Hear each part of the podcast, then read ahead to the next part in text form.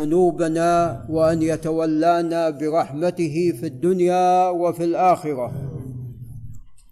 وأن يصلح لنا النيات والذريات وأن يغفر لنا ولوالدينا ولأهالينا ولذرياتنا ولجميع المسلمين. قال المصنف رحمه الله تعالى وهو مجد الدين أبو البركات عبد السلام بن عبد الله المعروف بابن تيمية.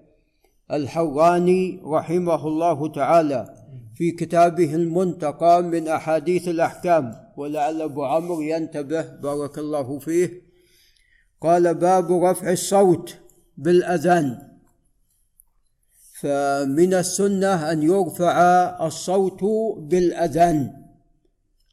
فهذه سنة أمر بها أو حث عليها الرسول صلى الله عليه وسلم بل أمر بها بل أمر بها عليه الصلاة والسلام. وعندما الإنسان يرفع صوته بالأذان كل عليكم السلام. كل شيء يشهد له يوم القيامة. نعم ولعل الشيخ أحمد بن محمد آل علي ينتبه كل شيء يعني من إنس من جن من جماد من شجر من حجر يشهد له بذلك يوم القيامة. ولا يخفى أن النداء يراد به إعلام الناس بدخول وقت الصلاة. فإذا لم ترفع صوتك بالأذان ما الفائدة؟ الأذان يراد به إعلام الناس بدخول وقت الصلاة. فإذا لم ترفع صوتك اذا نعم لا جدوى. اذا أنت لم تسمع الناس وبالتالي أن الناس لا سوف لا يعلمون عن دخول وقت الصلاة وخاصة فيما سبق. فيما سبق لم يكن عندهم ساعات وإنما إذا سمعوا الأذان أتوا إلى الصلاة. والآن حتى مع وجود الساعات إذا لم تؤذن فإن بعض الناس لن يأتي.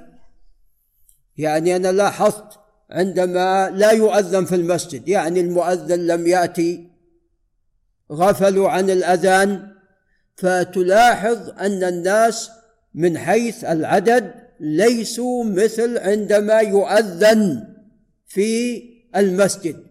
ويعلمون بدخول وقت الصلاة. فالأذان يأتي بالناس كما أنه إذا في الصلاة آه، الجهرية عندما يسمع الناس قراءة الإمام أيضا سوف يأتون إلى الصلاة. نعم. قال عن أبي هريرة رضي الله تعالى عنه أن النبي صلى الله عليه وسلم قال المؤذن يغفر له مد صوته. مد صوته. كل من يسمعه ي... نعم يغفر له مدى هذا الصوت. عفوا يغفر له مدى هذا الصوت. ويشهد له كل رطب ويابس. الرطب هو ما كان فيه حياة واليابس ما كان ليس فيه حياة. قال رواه الخمسة إلا الترمذي. وهذا فيه ضعف ولكن يغني عنه الحديث الذي بعده. قال وعن عبد الله بن عبد الرحمن بن أبي صعصعة أن أبا سعيد الخدري رضي الله عنه قال له إني أراك تحب الغنم والبادية. فإذا كنت في غنمك أو باديتك فارفع صوتك بالنداء. قد يقول القائل أنا الآن لوحدي. فلما ارفع صوتي بالنداء؟ قد يقول القائل أنا الآن لوحدي. فلما ارفع صوتي بالنداء لماذا أكلف نفسي؟ وأنا لوحدي ولن يأتي معي أحد. نقول لا حتى يشهد لك كل من يبلغه صوتك. نعم. فإذا كنت لوحدك مطلوب منك أن ترفع صوتك. فكيف إذا كنت مع الناس؟ من باب ماذا؟ من باب أولى. من باب أولى.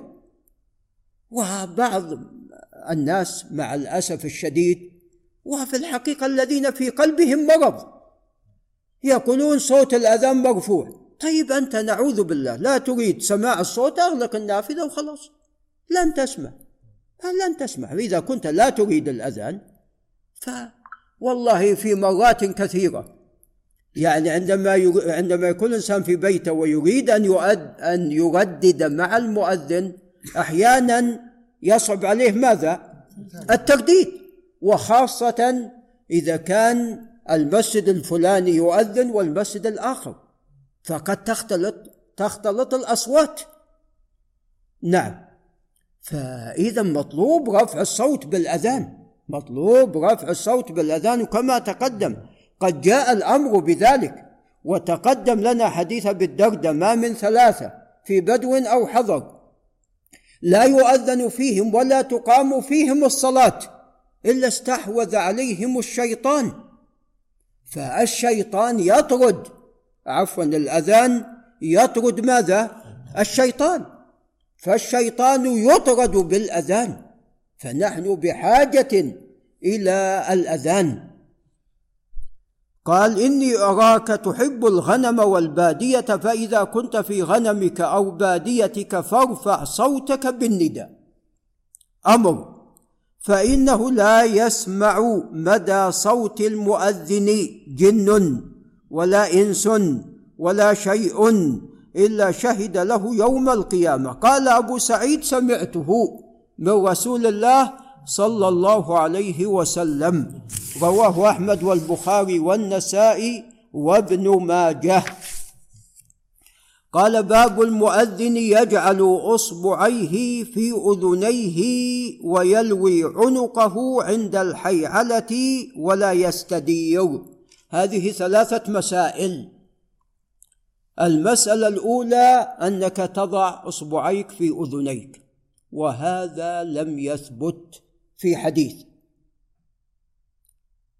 الحديث الذي معنا حديث أبي جحيفة هو في البخاري لكن وضع الإصبعين هذا خارج هذا عند الترمذي وغيره لم يثبت. ولذا كان ابن عمر يؤذن بدون أن يضع إصبعيه.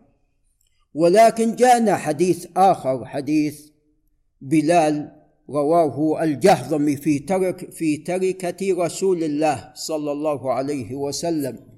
وهو لم يترك دينارا ولا درهما صلى الله عليه وسلم. ونسأله عز وجل إذا توفانا لا نترك لا دينار ولا درهم. يا كريم.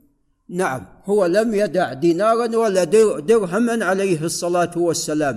ولكن بغلته ثياب عليه الصلاة والسلام وسيفه نعم عليه الصلاة والسلام. ففي هذا الجزء. نعم. قال الرسول عليه الصلاة والسلام لبلال قال أذن ونادي بالناس لأنه أتى إليه مال وكان هناك من يطلب بلالا فأراد عليه الصلاة والسلام ماذا؟ أن يسدد عنه. أراد أن يسدد عنه عليه الصلاة والسلام أو نحو ذلك والحديث إسناده صالح. الذي يتكلم لعل يخفض صوته. بارك الله فيه. نحن في درس. نعم. فنعم فناداه فأمره فنعم أمر بلال أن ينادي الناس حتى يسدد. فوضع بلال إصبعيه في أذنيه. نعم. قال فعرف فالمقصود عندما يعني وضع الصوت وضع الأصبعين في الأذنين المراد هو رفع المراد هو رفع الصوت. المراد رفع الصوت. هذا هو المراد. نعم. الله يسر أمرنا وأمره. نعم. فالمراد هو رفع الصوت. هذا هو المراد. وبعض الناس يضع هكذا. لا هذا مو بصحيح. هذا مو بصحيح. وإنما تدخل السباحتين. تدخل السباحتين. نعم قال وعن أبي جحيفة وهب بن عبد الله السوائي وسواءة من بني عامر بن صعصعة رضي الله عنه قال أتيت النبي صلى الله عليه وسلم وهو بالأبطح في قبة له حمراء من أدم أي من جلد. قال فخرج بلال بوضوئه فمن ناضح ونائل. يلتمسون بركة. الرسول صلى الله عليه وسلم عندما توضأ يعني ارادوا أن ياخذوا من المتساقط من أعضائه عليه الصلاة والسلام. يلتمسون البركة وهذا خاص به صلى الله عليه وسلم ولا يكون مع غيره. ولذا التابعون لم يفعلوا هذا مع الصديق على فضله ولا مع عمر ولا عثمان ولا علي رضي الله عنهم. نعم قال فخرج النبي صلى الله عليه وسلم عليه حلة حمراء كأني أنظر إلى بياض ساقيه عليه الصلاة والسلام. كان ابيضا مشرب بالحمرة عليه الصلاة والسلام. قال فتوضأ وأذن بلال. فجعلت أتتبع فاه ها هنا وها هنا. وهذه المسألة الثانية. الحيعلتين السنة الحيعلتان السنة أنك تلتفت يمين حي على الصلاة حي على الصلاة ثم تلتفت يسار حي على الفلاح حي على الفلاح. هذا ثابت. نعم الثالثة لا تستدير وإنما تلتفت التفات. وجسمك ماذا؟ باقي ثابت. نعم.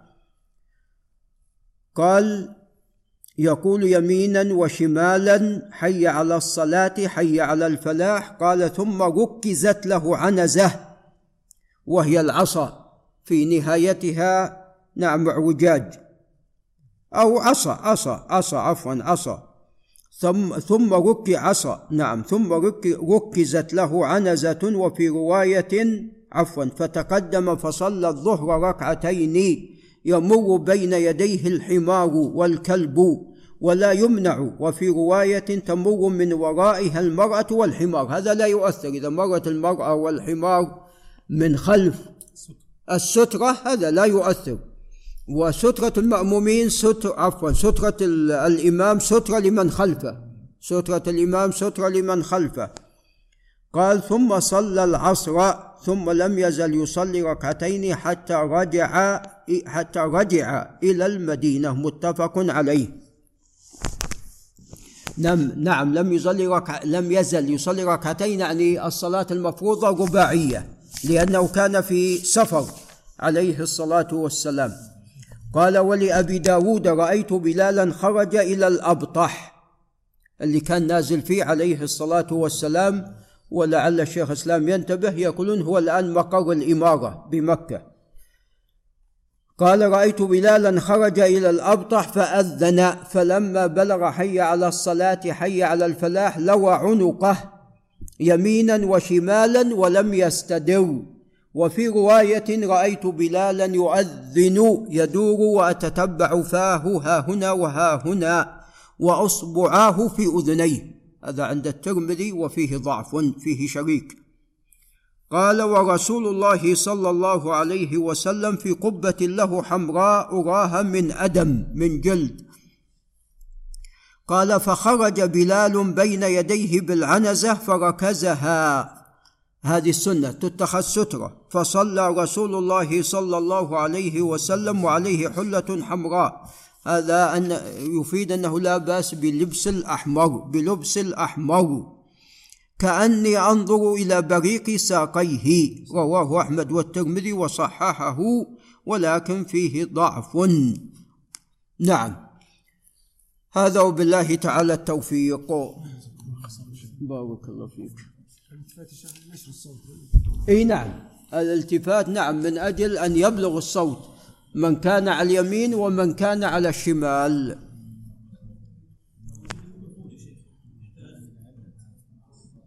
والله يعني بعض أهل العلم قال مع مكبر الصوت لا تلتفت لأنك إذا التفت قد يذهب الصوت لأن الحكمة هو التبليغ. وإذا أمكن بارك الله. طبعا هذا نقل عن الشيخ محمد إبراهيم والشيخ عبد الرزاق العفيفي أنا سمعته والله أعلم. والشيخ محمد إبراهيم نقل عنا ذلك. نعم. وإذا نقل عنا أنك لا تلتفت الآن. أي في مكبر الصوت. لكن أنت إذا بارك الله فيك الآن يعني التفت يسيرا وأنت تجاه مكبر الصوت فالصوت لن يذهب. فالصوت في هذه الحالة لن يذهب. نعم.